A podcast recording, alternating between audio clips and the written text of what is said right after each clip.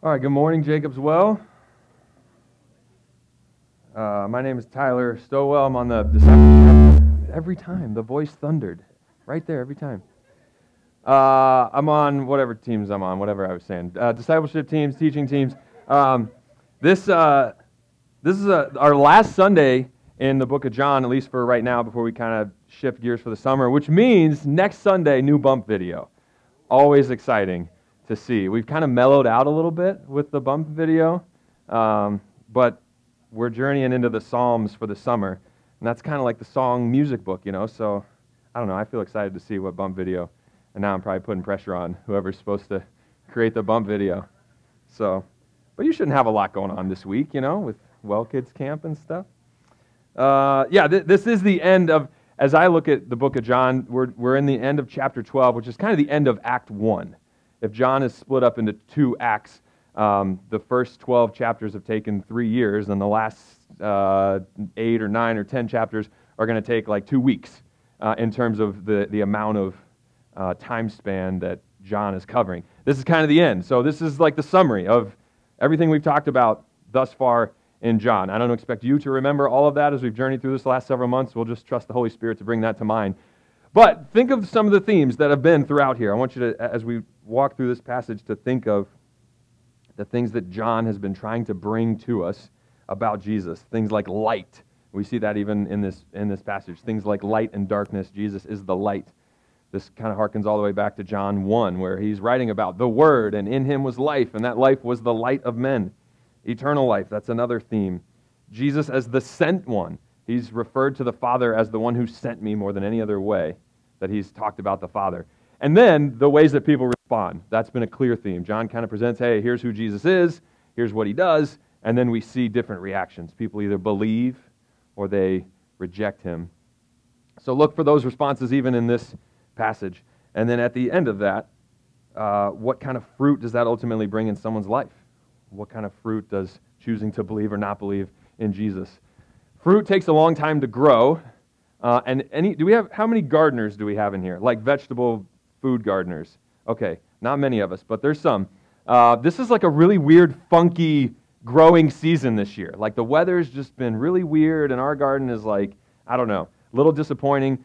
But it takes a long time for a fruit to grow, uh, both in the actual ground and in the, the soil of our, our hearts and souls. And maybe uh, I don't know where some of you are at. I don't know where everybody's at, but maybe you've been really trying to grow and you're trusting God for some fruit in your life and you just you can't get over that one struggle.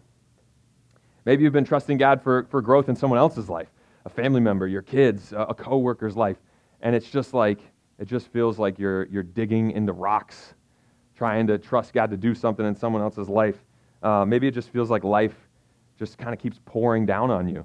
Um, maybe it's just a slow trickle, a waterboard kind of thing that just, like, Lord, what in the world? Or maybe out of nowhere, there just was a downpour in your life, and it, and it just doesn't feel like there's ever going to be any reprieve. God does promise to bring fruit somehow, but sometimes it just takes a really long time. And this brought to mind uh, a poem. I don't read poetry unless it's quoted in another book, but I came across this poem that I thought was really apt for, for this morning by a, a I don't know, what do you call a, po- a poetist, an author, um, a poet. Uh, there it is. there it is. This is what this poet wrote. She said, Planting seeds inevitably changes how I feel about rain. Planting seeds inevitably changes how I feel about rain. And so maybe, maybe you do feel like you're in a downpour and I don't want to just minimize that by, oh, it's fine. The water helps it grow. But there is something about putting seeds into the ground that changes how we feel about rain. And I think there's some spiritual connections that are even made in this passage here, as we'll see in just a few minutes. So let's, let's jump in. Verse 20, and this kind of first chunk here, where, where Jalen left us off last week was the Pharisees and the Jews and the religious leaders were kind of all huffing and puffing because they were feeling jealous and the world was going after him and they weren't believing in Jesus. And then immediately we see these Greeks representing that whole rest of the world come to Jesus and say, okay, uh, we want to we wanna see Jesus. So the, these Greeks come along and they stand in a very stark contrast to the Pharisees that were just uh, huffing and puffing and saying, what, what in the world? Who are exasperated by Jesus' growing influence. They're not necessarily from Greece, the, the, the nation, the country. Um, they're just referring to Gentiles who come from any part of, part of the Greek speaking world, even as near as the city of Decapolis, which um, I don't have a map to show you. Uh, there might be one in the, in the back of your Bible, but uh, the Sea of Galilee, kind of the area where Jesus does a lot of ministry between there and Jerusalem. On the northeast side of that was the city of the Decapolis. There's even a couple of stories in the Gospels that take place there. And we see that Philip from Bethsaida in Galilee was around that part of, on the northern side of the Sea of Galilee. And there was a, a heavy Greek speaking population there, which even makes sense why they might come to, to Philip. Philip kind of seems like this, this uh, global Gentile missionary early on uh, he was Jewish, but he had the most Greek speaking name. Even Andrew and Philip both had the kind of Greek speaking names, which is maybe why they attracted some Greeks to them. Uh, representation, crossing, crossing cultures matters deeply. We, I don't know if these Greeks would have come uh, to, to find out more about Jesus or not. Maybe they wouldn't have felt comfortable. But Philip was there, and like, hey, he's kind of from where we're from. He's got a Greek sounding name. Let's, let's do business. Let's ask some questions. We find out that they were, they were God fearing, so they were, they were ones that were coming to worship in Jerusalem. And they were looking for some common ground, but they keep hearing about this Jesus guy. And what a, what a great, I mean, isn't this what we all ultimately long for? Sir, we wish to see Jesus. Like, that's what, at the heart, what we all really want in life, I think, and what we want for those that are not yet connected to Jesus that we are connected with. But they come, they come to Philip as outsiders in a sense, even though, again, they've chosen to try to worship, but th- there still was the sense of being an outsider. And yet, this is fulfilling what God started way back when, this whole kind of Jews and Greeks thing. Go back to Genesis 12 there. This is, you know, not long after the beginning. Right? God created everything, Adam and Eve, they broke it all. You know, a bunch of other stuff happens. And God's trying to put together a, a rescue plan a redemption plan, and he's going to do it through a family. And so he comes to Abraham, whose name at this point was still Abram, and he says to him, Go from your country, your kindred, your father's house to the land I will show you. I'll make of you a great nation and bless you and make your name great so that you will be a blessing. I will bless those who bless you, and him who dishonors you I will curse, and you all the families of the earth shall be blessed. From the very, very beginning, God's desire was that the nations of the world would come to him. And he was going to do that through a specific people, the Jewish people, starting with Abraham here, but it was never just a Jewish thing. It was always meant to be worldwide. And yet the Pharisees missed it, the other religious leaders that were Jewish totally missed it. And yet here these Greeks are coming to Jesus in fulfillment of this. And that's not even the first time, of course, that Jesus crosses some boundaries, but it is one of the first that we see in John, where this is being fulfilled from way back when go, go back to John 12. We're going to be jumping back and forth too. So if you have an actual physical Bible in front of you, that would be really helpful because we're going to be all over. So it's interesting Jesus' response in John 12. Um, all throughout, all throughout John, he, he keeps kind of evading the people as they try to take him and make him their king or take him and throw him off a cliff. Throughout the Gospels, there's kind of these moments where um, Jesus, the, the rest of the people are beckoning him to do their bidding, and it often says, the hour has not yet come. Or he will say, My hour has not yet come. I think he even said that to his mom one time at his first miracle back in John 2. She was like, Hey, make, you know, make some more wine for us. And he's like, Woman, my hour has not yet come. There's more endearing respect in that term woman there. But, but he uses that phrase a lot. My hour is not yet. And then all of a sudden, these Greeks come to him, and it's almost like a signal that, oh, it, the hour has come. Here we go. The hour has come for the Son of Man to be glorified. What is, what is that hour to be glorified? We know, because we have the whole story, that this means for Jesus to be crucified, which is a giant paradox. In, in John's gospel, Jesus' glorification is primarily seen through his crucifixion. And yet, if we were to jump back into that moment, that would seem like crazy. But because we have the whole story, is there any other event in history that has brought God more glory than the death of his own son? Like, that's a wild statement. That's a wild, wild statement. And yet, Jesus almost points it out to us in the next verse. Go down to 24 there. Truly, truly, I say to you, unless a grain of wheat falls into the earth and dies, it remains alone. But if it dies, it bears much fruit. I mean, this is the point that Jesus is making here, even by the fact that the cross is what brings him the most glory. What's interesting is he says in 23, the, the hour has come for the Son of Man to be glorified. Throughout the Gospels, the Son of Man was often used either in connection with Jesus' suffering or in connection to his glory. And here they are put together that, that the Son of Man is going to receive the most glory because of his suffering. And Jesus clues us into just uh, evidence throughout nature of grain, a grain of wheat falling to the earth and dying, a seed having to be planted in the ground so that it could bear fruit. We would say at the, at the first glance that the cross is full of shame and the glory comes ultimately from the resurrection, which, okay, sure, that, that brings a lot of glory too. That was pretty fascinating that Jesus came back. But his glory is already fully displayed in the shame of the cross. And so Jesus models for us these, these rhythms of life and death that happen in certainly the grandest sense that one day we will die physically, and those of us in Christ will be united with him forever in glory. And yet there are these shorter term rhythms of death and life that happen, of cross and resurrection that happen in our lives on earth. And those things are really, really hard. I was talking with Pastor Scott earlier this week, and we were just yeah, talking about life, talking about why does life often feel like death?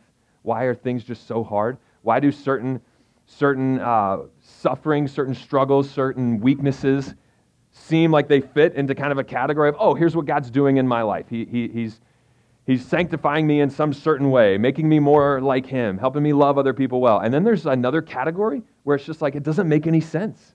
It just doesn't, it just feels like death over and over and over again whether it actually involves a, a physical death of a family member or not. Why is it like that? Why is some weakness and suffering not fit into any of our categories? We had a discipleship course on that last uh, this past spring on suffering. There's not a great answer all the time. There's just not. Sometimes, in some way, God knows what He's doing and we don't, and it's it's maddening. I talked about this a couple weeks ago with Lazarus.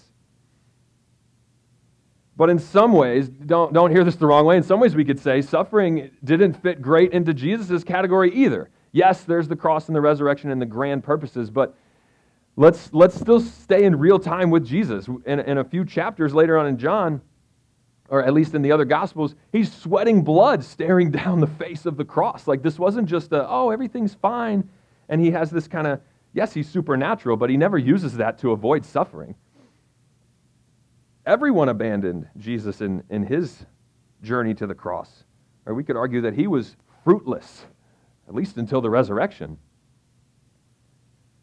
And yet, just like the Apostle Paul writes in 2 Corinthians 12 about his God's grace being sufficient, I have to believe that Jesus trusted that his Father's grace was sufficient for him to sustain him. Paul, Paul writes before that, go to that 2 Corinthians 4 passage. It's just, I don't know, to me, this passage just kind of encapsulate encapsulates what's happening here. The apostle about the struggles of life and ministry and brokenness, and he writes it this way We have this treasure, the gospel message, in jars of clay to show the surpassing power belongs to God and not to us. We're afflicted in every way, but not crushed, perplexed, but not driven to despair, persecuted, but not forsaken, struck down, but not destroyed. Lots of really hard stuff. Always carrying in the body the death of Jesus, so that the life of Jesus may also be manifested in our bodies.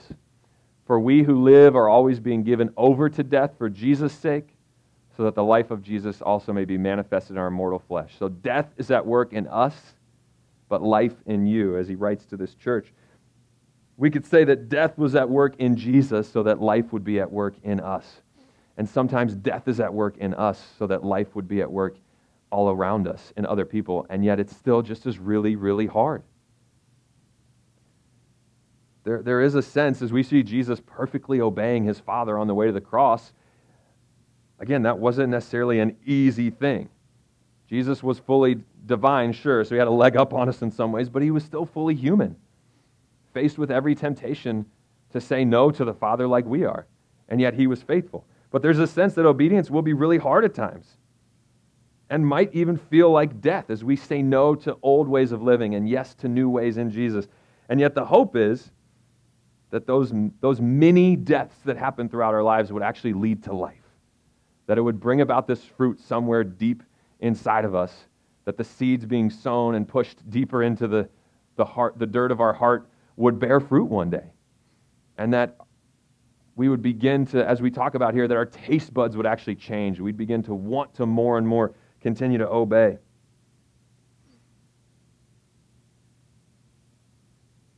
But sometimes it does just seem like, God, what are you doing? When is the rain going to stop? When is the downpour going to stop? Andrew Peterson, who's an author and, and singer, songwriter, uh, who I've grown to love and enjoy over the last couple years, his, his works. Um, he, he has a beautiful song about the rain that keeps falling. And he writes about a story one time where he just felt like he was kind of at death's doorstep, not necessarily physically, but just emotionally, spiritually. Thought he was kind of done with all the like hard stuff and was going to just, you know, bear all kinds of fruit.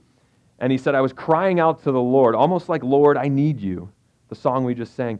And he's crying out, and he just said it felt like God reached down and just kind of used his thumb to push him farther down into, into the dirt like a seed. And he just and that's when he came he's the one where i got that that poem from. He came across that poem about how gardening changes the way i feel about rain and as he even entered into his own journey of, of being a gardener he recognized when i put a seed down into the earth it's not because i'm mad at it it's not because i'm angry in fact i'm not even killing it or trying to inflict pain on it i'm trying to help it grow and maybe god has the same maybe god has the same mindset the same heart for me when it feels like I'm just being pushed down deeper in the earth. And the fact that Jesus gives us this truth of nature that applies to the spiritual world gives me a lot of hope. That I don't have to try to prevent suffering in my own life or in other people's lives, that God truly does work all things together for good, and that He doesn't have to tell me why I necessarily struggle in certain ways. That's really, that's really hard. But we do have to hang on to this back end hope. So if, go back to John 12, if, if it's true that a kernel has to fall to the ground and die and then will bring fruit, like so what? Then what? Another great, another great uh, hallmark card to put on your desk. Whoever loves his life loses it. Whoever hates his life in this world will keep it for eternal life.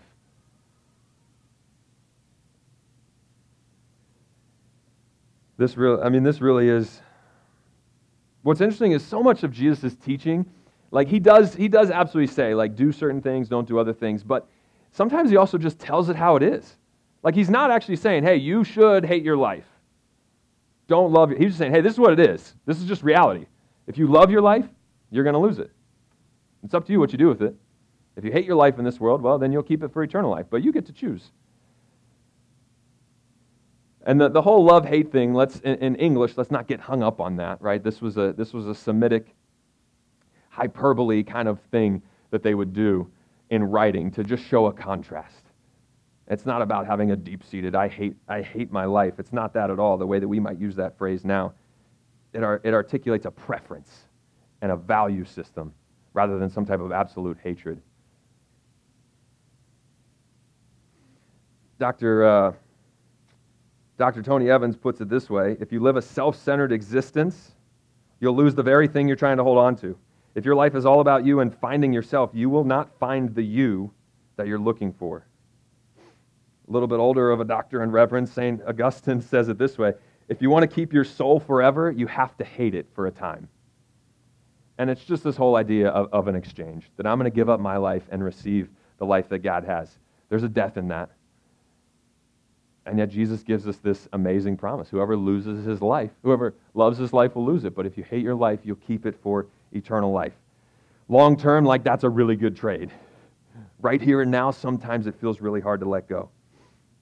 And yet, it seems like it's when we grasp and try to hold on so tightly to the things of this world. And I don't know what that is for any of you necessarily. You know what that is. Whatever's coming to mind right now, like that's probably what it is. When we grasp so tightly at these things that we think are going to give us life and give us ultimate satisfaction, like that's when it just seems to slip out of our hands. And it seems like as soon as we let go, just on the other side of that, God peels back an onion layer or brings about a little, a little shoot, a little bud that just starts to point to some fruit. It's not always like that. I'm not saying that in a formulaic kind of way. But as soon as we let go, it seems like that's exactly when we get it.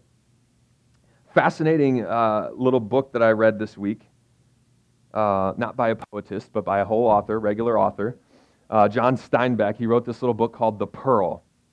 And fascinating, fascinating little novel about a, a kind of a small fishing town and these like fishermen that were kind of like pearl hunters and this guy comes upon comes upon like the pearl of the world is what they called it. Just like the absolute treasure of treasures. And and everybody was so excited uh, and jealous and he was like i'm going to make all this money and he starts dreaming about what am i going to do? What are we going to do with it? We could do this and this and this.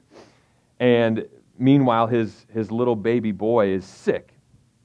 And and the doctor in the town is, is just totally manipulative and, and kind of claiming, well, it's this, this, and this, and it's going to cost you this much, but I'll just take the pearl instead. And there's all these layers to it of everybody else wanting the pearl for themselves, and, and Kino is the main character's name. And he's trying to figure out what am I going to do with it.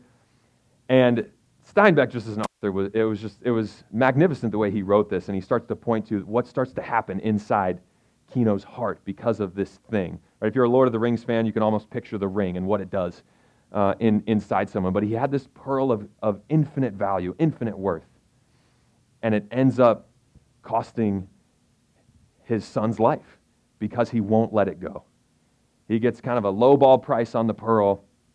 They're going to go somewhere else to try to find a better one. And his wife keeps telling him, Can we just throw it back? This thing's destroying us. She sees clearly. Just, it's just, can we just get rid of it? He's like, No, there's no other way. I have no other choice. We have to take this route. You're going to have to hide or they're going to kill you too. There's no other way. There's no other way. And the whole time I'm thinking, like, there is another way. You just have to let go of it. You just got to throw it back, give it to someone else. And it ends up costing him his son's life, his little baby boy. And at the very end of the book, they step back to the sea and they launch it back into the water. And I was like, for what? For what? You could have just done that two days ago, and your son would still be alive. As he tried to love this pearl and love his life, he lost it. Might we not do the same? But the question maybe is what's that, what's that pearl in your life? What's the thing you're trying to hold on to? We do have a great model in Jesus that he didn't hang on to his own life, but for our sake, he lost it so that we could have eternal life. Moving on to 27. This is an interesting interesting thing that Jesus says here. Now is my soul troubled. Again, we, we, we saw this a couple weeks ago. Jesus' humanity as he was dealing with Lazarus' death. And we've seen this almost as we've gone through John. I feel like we've started to see more and more and more of Jesus' humanity. Right? As he gets closer and closer to the cross, there, there's, I almost have this uh, assumption that he would be more like, I don't know, more, more at peace, more spiritual, as we grow that there's almost like this um, almost like this nirvana that's supposed to happen and i think in my own life i've seen i've recognized that as as much as i many of you know as much as i love pete scazzero and i don't have any problems with him at all as we've tried to incorporate some emotional health and contemplative rhythms i've almost developed this expectation that that would bring this like nirvana like state in life.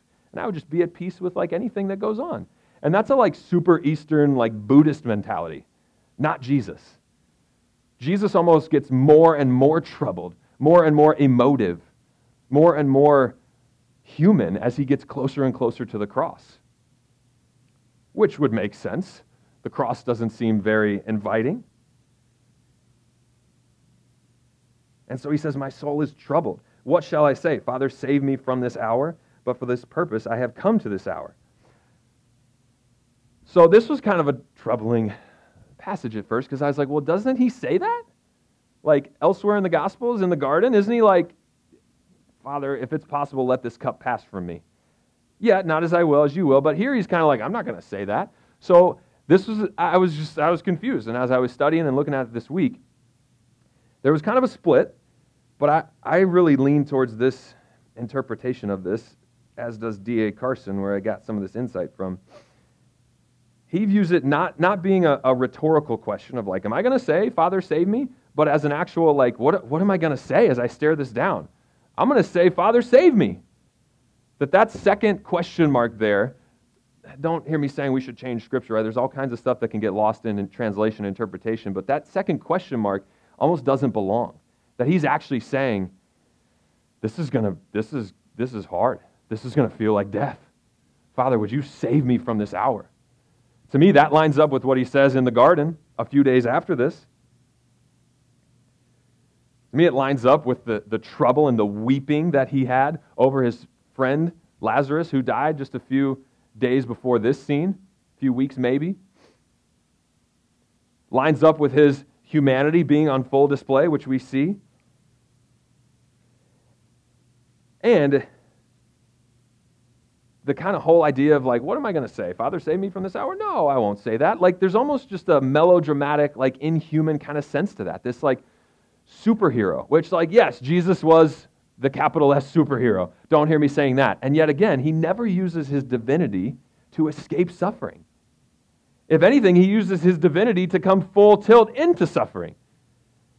And so I think the, the idea that he would have this kind of super Christian type of faith of like, yes, I, I'm not going to ask to be saved from this hour. Like, I just don't, I just don't see that in Jesus. I see a full human suffering experience happening here as he's staring down the pipe of the cross. And to me, that gives us great hope that he knows what it's like. He knows what it's like to cry out, Father, save me. And yet he recognizes, but for this purpose, this is why I'm here. This is why I'm here.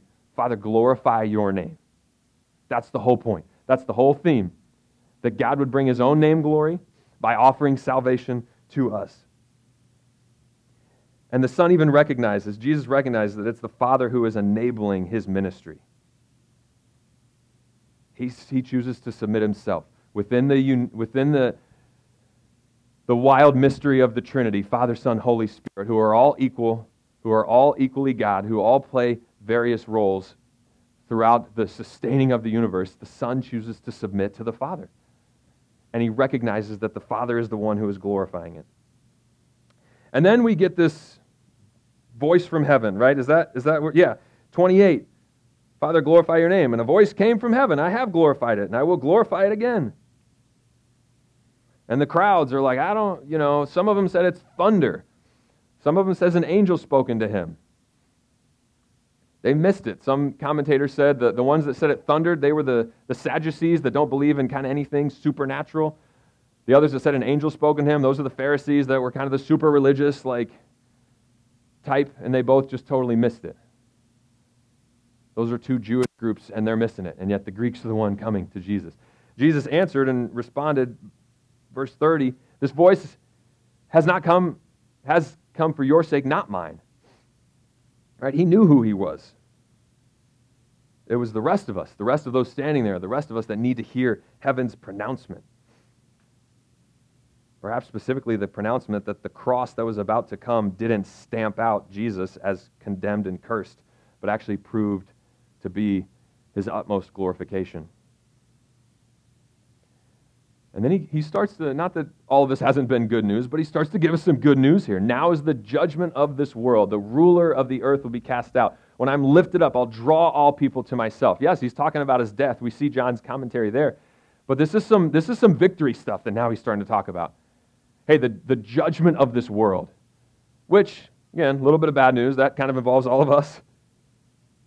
And as the world thought they were passing judgment on Jesus, really, Jesus on the cross was passing judgment on them and on the rest of us. But then the ruler of the world will be cast out. This is good news. That the ruler of the world, the devil, Satan, will be cast out, thrown out from over us. Doesn't mean thrown totally out of creation and of our lives, but he's no longer dominating over us. I loved how one commentator put it. It's, it's sufficient to know the devil is no longer over Jesus' disciples, us included, but he is under them, still tempting them from below. I feel that, but no longer dominating them from above. As Jesus was lifted up, Satan was thrown down. That's really good news. Still a hard experience in life, but it's really good news and then that he would draw all people to himself. Not in a universalist, everybody's saved kind of way, but in a, in a Philippians 2 10 and 11 kind of way. That one day there will be a, a reckoning, there will be a recognition Go to that Philippians 2 passage, Brian, of Jesus as Lord. At the name of Jesus, every knee should bow in heaven and on earth and under the earth, and every tongue confess that Jesus is Lord to the glory of God the Father. That every, the all, yes, I think in this instance, one day does mean all people, though, recognize that Jesus was the Son of God. But more importantly, in our passage, it's talking about more evidence of Jews and Gentiles together, more evidence of the, the Abrahamic covenant being fulfilled. And so then Jesus starts to get back into these, these things about the light, which I'm going to come back to later for, for sake of time. I want to move on. But he starts to talk about some of the light again. Walk while you have the light, lest the darkness overtake you. While you have the light, believe in that. Maybe quickly, what, what, is, what does that even mean? The idea that C.S. Lewis said, I don't just see the light, capital L, as Jesus, but he's the one by which I see everything else. Does the light capital L, inform everything that you do. If you think about an old school lunch tray, and you got the, you know, the little section that's got the main course and then a side here and a side here and a little dessert and this and that. Like, is Jesus just one part of that in your life? Maybe he's the biggest one, as he should be. But what Lewis is saying and what John is saying, what Jesus is saying is that no, Jesus should be the whole tray. Everything in our lives should rest on him. He is not just the one whom we see as the light, but he is the one by whom we see all else in our lives. So there's all of that. And then we get to Isaiah in verse 36, 37. Go down a little bit there, Brian. We get to just some really hard stuff in Isaiah. And, and there's a lot here, and I, I just I didn't feel like I could really skip any of this because, again, it ties everything together. So we're going to keep jumping into some, some other stuff as we jump into Isaiah and some of the quotes here. So keep, keep hanging with me. When Jesus, right in the middle there, said these things, he departed, he hid himself from them. Though he had done many signs before them, here's some of the people's response they still did not believe in him. Keep going, so that the words spoken by the prophet Isaiah might be fulfilled. Lord, who has believed what he heard from us, and to whom has the arm of the Lord been revealed? Therefore, they could not believe. For again, Isaiah said, he has blinded their eyes and hardened their heart, lest they see with their eyes and understand with their heart and turn, and I would heal them. Isaiah said these things because he saw his glory and spoke of him. Nevertheless, many even of the authorities believed in him, but for fear of the Pharisees, they did not confess it so they wouldn't be put out of the synagogue. They're loving their lives here, for they love the glory that comes from man more than the glory that comes from God. So, in many ways, up to this point in this passage, it's like, okay, hard stuff, life and death, but like, all right, Jesus, we can trust you. Let's go. Let's go for it. And then he throws out this Isaiah type stuff. That's just really hard. And there's a lot of mystery here. One of the questions that first came up for me was like, like I know this is go back go back up one or two, Brian, to yeah, just the one right before that. I guess it's verse 40, 41. Yeah, verse 40 there. Like, I know this wasn't news that Jesus was telling, this was old, old prophecy from centuries before. But I just was like, Lord, why would it have been a problem if they would have turned around with their heart and seen with their eyes and understood? Like, isn't that kind of isn't that repentance? Like, isn't that what you want from us to turn and trust you? Like, why would that have been a problem? And there's a sense that Jesus is trying to, to help them see, and John trying to help them see to learn from history.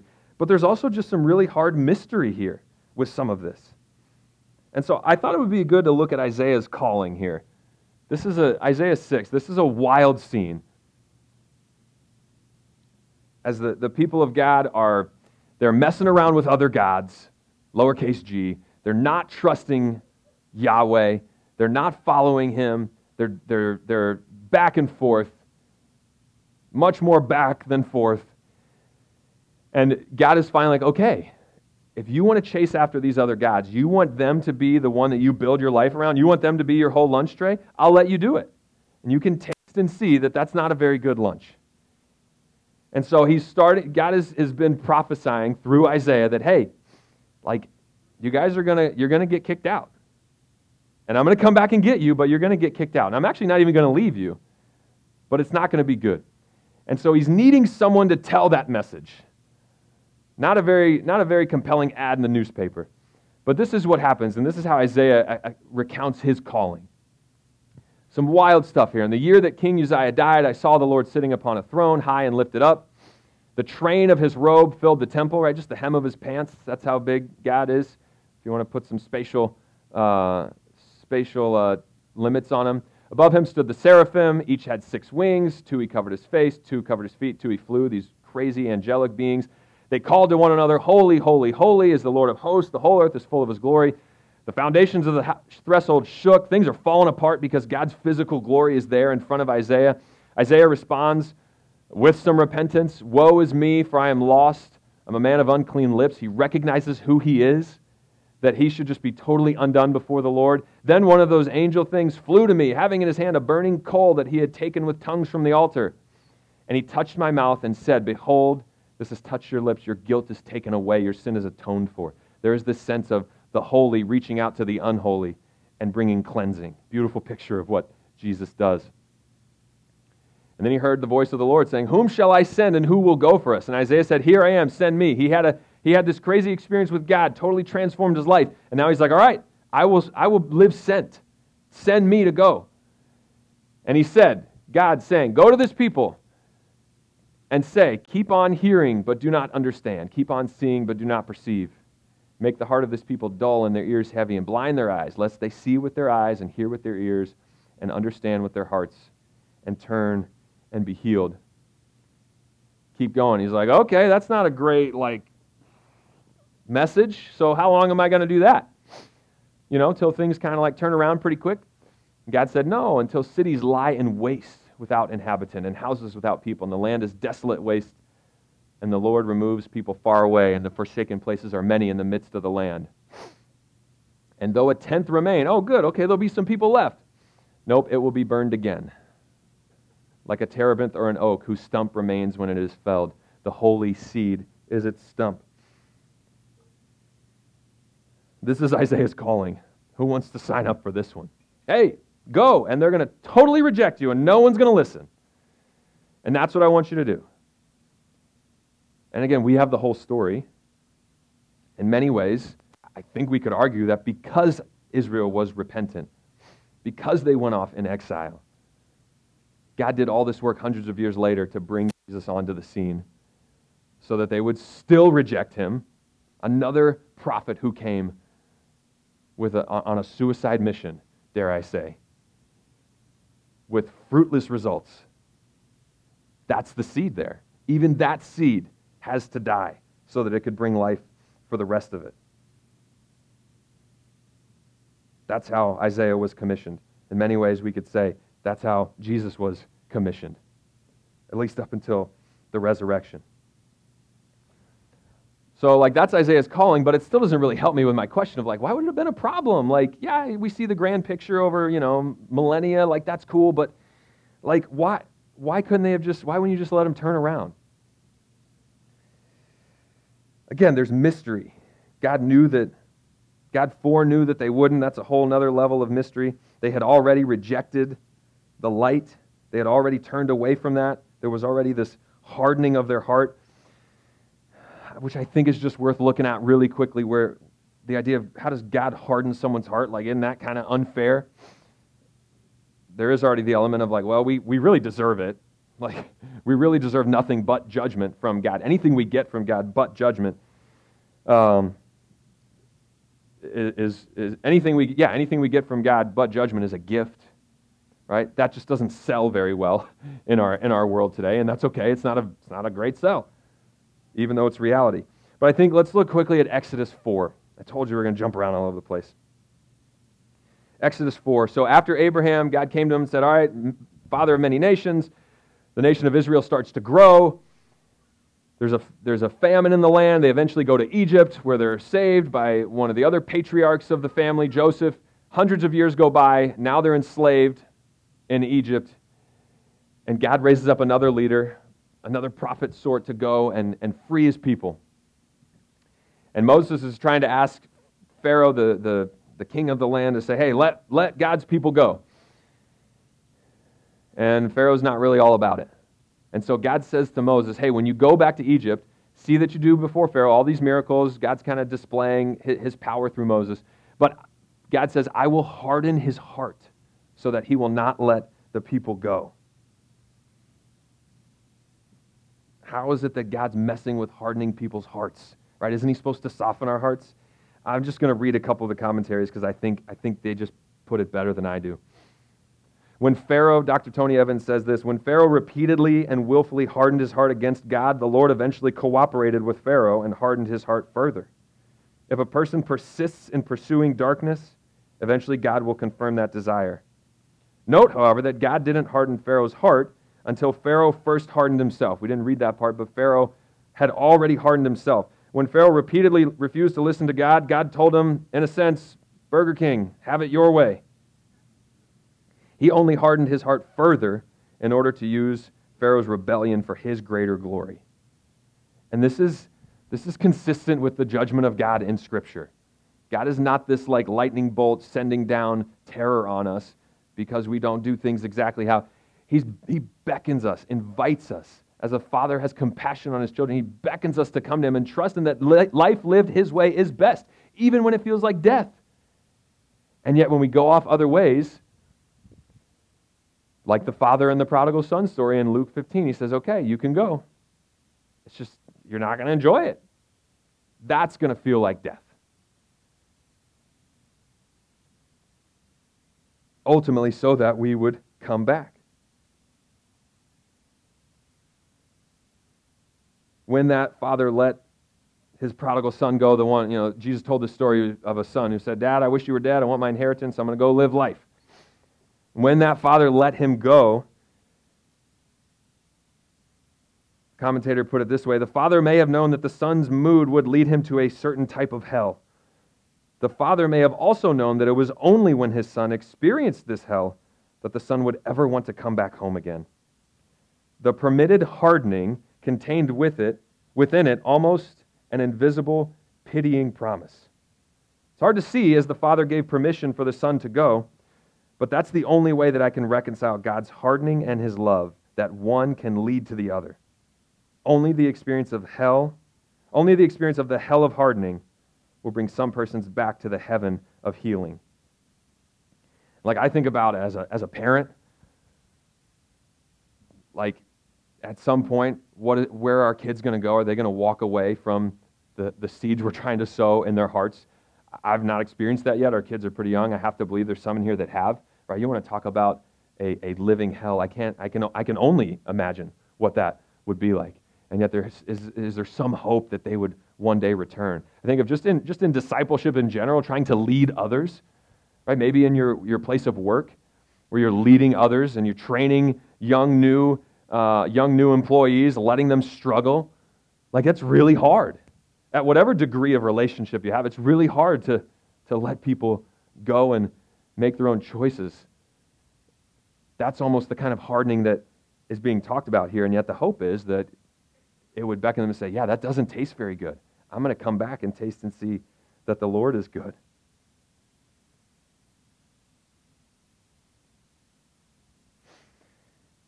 And so in Isaiah, I, I, yeah, go, go to Isaiah 52 I'd be remiss if we didn't talk about how, yeah, God sends his own himself.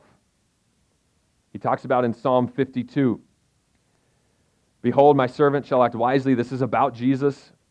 He shall be high, lifted up, shall be exalted. As many as were astonished at you. His appearance was so marred beyond human semblance. This is talking about Jesus on the cross, his form beyond that of the children of mankind. He didn't even look human. So shall he sprinkle many nations, Jews and Gentiles. Kings shall shut their mouths because of him, for that which has not been told them, they see. That which they have not heard, they understand. At the end of the day, any understanding we have of Jesus as Lord and Savior for us is because God has opened our eyes and has not hardened our hearts. Praise God for his grace that he would even give us that opportunity. To keep going in Isaiah 53, it was the will of the Lord to crush him fa- talking about the Father and the Son. At the end of the day, any hardening that he does, any lack of understanding that we have, ultimately it was his own will to crush his own son. Like this, and this is this is the ultimate glory. The ultimate glorification that Jesus had was on the cross. When a soul makes an offering for guilt, he shall see his offspring. There's a hint of some fruit coming there. He shall prolong his days. Keep going. Jump down to the next one, Brian. I want to hit 12 there. Therefore, I will divide him a portion with the many. He shall divide the poor, spoil with the strong, because he poured out his soul to death and was numbered with the transgressors. Yet he bore the sin of many and makes intercession for the transgressors. There's a sense that, again, Jesus gave his, he, he chose death. He did not love his life enough to hang on to it, but he chose death and gave it up for us by bearing our sin. Could you imagine, after all of that, go back to John 12 to 43, after all of that, and be- wrestling through believing who Jesus is, that then we would land and make the same mistake as these here, who for fear of the Pharisees didn't confess it, for they loved the glory that comes from man more than the glory that comes from God. I don't know why you may love glory from man more than God in my own life. Probably because glory from God sometimes feels like death. It's a little less tangible. This is a regular thing that I confess and pray for. Like, like objectively, glory from God, honor from God, favor from God, like that is objectively worth infinitely more than glory from man. So it's not an objective truth we're dealing with here. It's a, sub, it's a subjective thing. What do I value more? What is it that I would rather have in my life? Is it glory from God? Is it, is it crucifixion that will one day lead to resurrection? Or is it this some kind of tangible plaque I can hang on my wall, figuratively or literally? And so, John, as he's writing this and he's recounting this story, there's this sense of him saying to believers who maybe are wrestling with this very thing, literally their lives in the balance in the Roman Empire of the first century, and saying, guys, don't make the same mistake. Don't put Jesus back on the cross. Don't love the glory that comes from man more than the glory that comes from God. Keep believing and keep living sent. And so that brings us to the finale and the summary here of John 12. Go to 44 to the end of this chapter, the end of Act 1 in John. Let me read this and make a few comments. And, and as we move towards the close here, Jesus cried out. This is such a summary of the whole book so far. Whoever believes in me believes not in me, but him who sent me. And whoever sees me sees him who sent me. He's talking about the Father. I've come into the world as light, so that whoever believes in me may not remain in darkness. If anyone hears my words and does not keep them, I do not judge him, for I did not come to judge the world, but to save the world he's John chapter 1, John chapter 3, he's re- recounting all of this, summarizing it. Jesus says, The one who rejects me and does not receive my words has a judge. The word that I have spoken will judge him on the last day. For I have not spoken on my own authority. What beautiful dependence he models here, submitting to the Father. The Father who sent me has himself given me a commandment what to say, what to speak. And I know that this commandment is eternal life. What I say, therefore, I say as the Father has told me. He's modeling dependence. He's recognizing three times he calls the Father the one who sent him. And this is really the summary of this whole, this whole Act 1. And this passage we've looked at today. Frederick Buechner, uh, he quotes someone else here, C.K. Barrett, says this The central point is the complete obedience of Jesus to the Father. This theme, stressed again and again, alone makes possible the revealing of the glory of God that takes place in his ministry. The central point is the complete obedience. Jesus recognizes he's walking towards a, a fruitless ministry until the resurrection. Recognizing what's going to happen, he engages it fully as a human. And then he commissions us to go and bear fruit, to live as sent ones, even if it takes a while. For the nation of Israel, it took thousands of years, we could say, all the way back from that burning stump. But Jesus trusted his Father perfectly, obedient to the point of death on a cross, as the one who sent him to save the world. So, as I, I close, I want to I want to read an excerpt from a book by Philip Yancey. I read this book maybe 10 years ago. It's called What Good is God? And he just journeys around to a handful of different, really, really hard places and events. And, and he had given a talk to uh, 9 uh, 11 survivors and the underground church in different places and um, all, all kinds of different stuff. And this, this excerpt has stuck with me. It's probably the one thing I often think about when I, when I think of this book, even 10 years later. I actually read part of this in our uh, evangelism discipleship course. What was that? Social 202, I think, was what that was um, that Rachel and I led. I read part of this. And it's, it's two pages in this book, so it's a little long, but I just don't think I'm going to do better justice than the author here, uh, the, the authorist, if you will.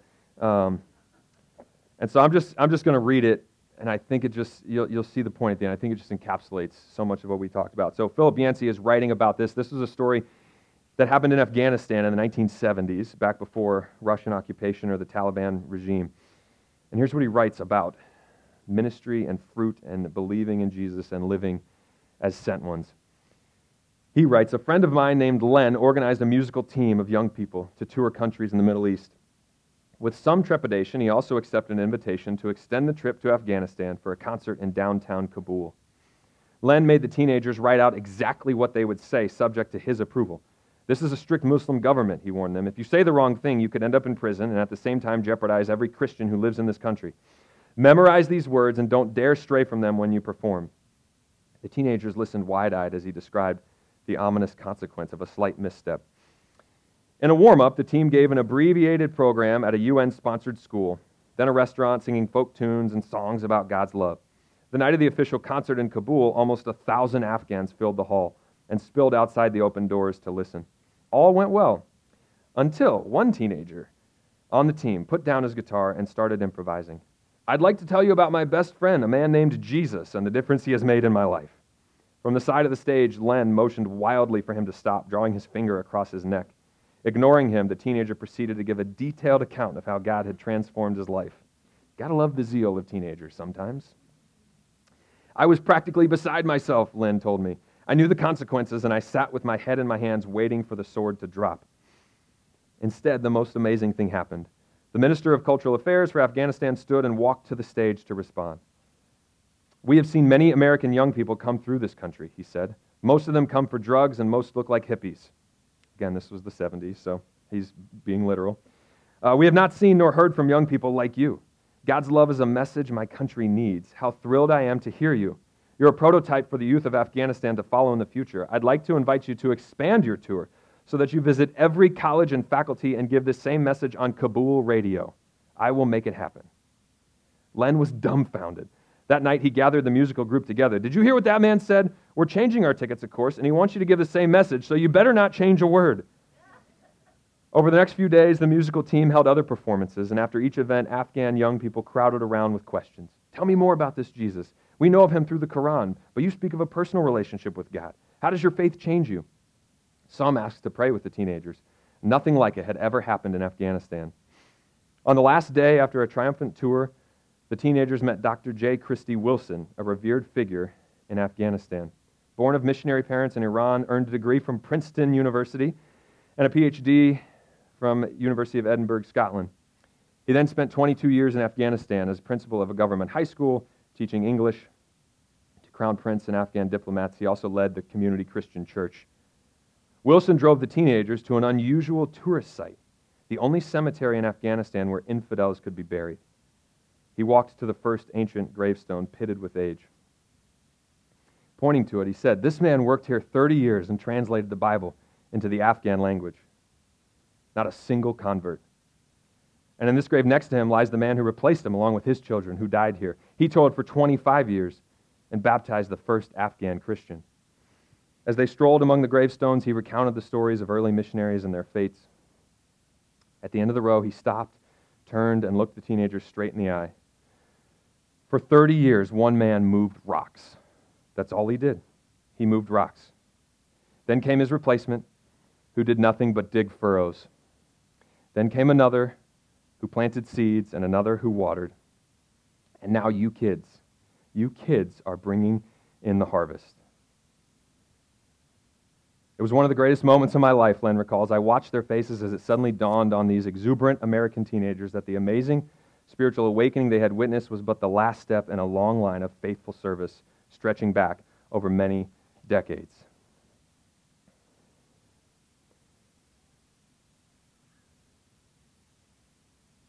These young men and women were willing I think literally to give up their lives to do what they did, hate their own lives, could we say, because they believed in Jesus.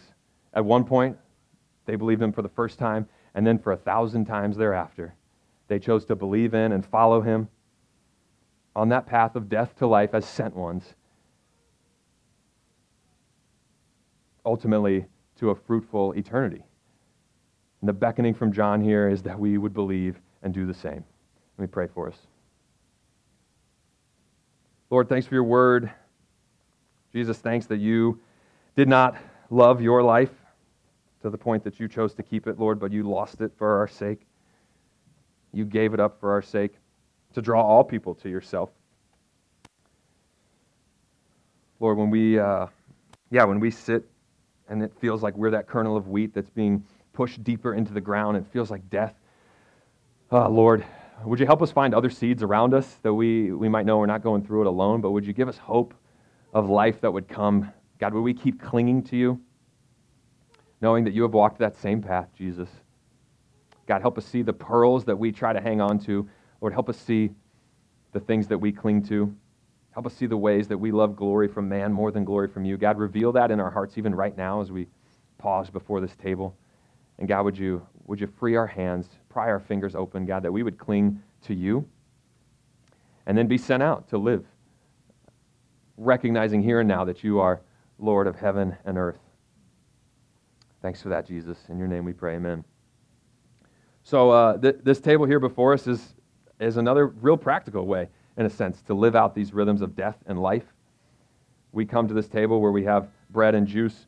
Gluten free is in the middle here um, bread and juice to, to symbolize the death that Jesus gave for us, a giving up of his own life so that we might take and receive. But in so doing that, there is a, there's a sense of, of dying. And so I would encourage even now just to take a few minutes to consider what, is, what are the things you need to respond to? How is God coming to you in this moment? And then bring those things and lay them down here before Jesus and, and walk away with a little bit more of a taste of life. So if you're a follower of Christ, this place is table is for you. If you're not, we just would ask you to consider what, you, what you've heard. Or is today the day to, to bow the knee before the one uh, who has been sent for us? Come when you're ready.